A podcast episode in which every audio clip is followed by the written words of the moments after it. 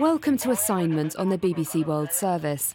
I'm Nicola Kelly and I'm in lawless Kachin state in northern Myanmar, where jade mining is fueling violence and a devastating heroin epidemic.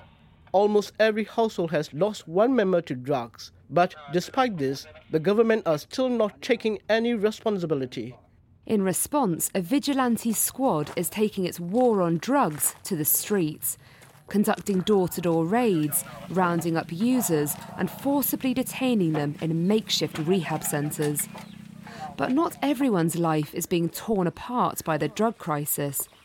Business and military elites are reaping the benefit, sometimes even paying jade miners in heroin for round the clock work.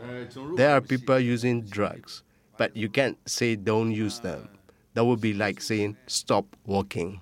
That's Myanmar's drug vigilantes after the news.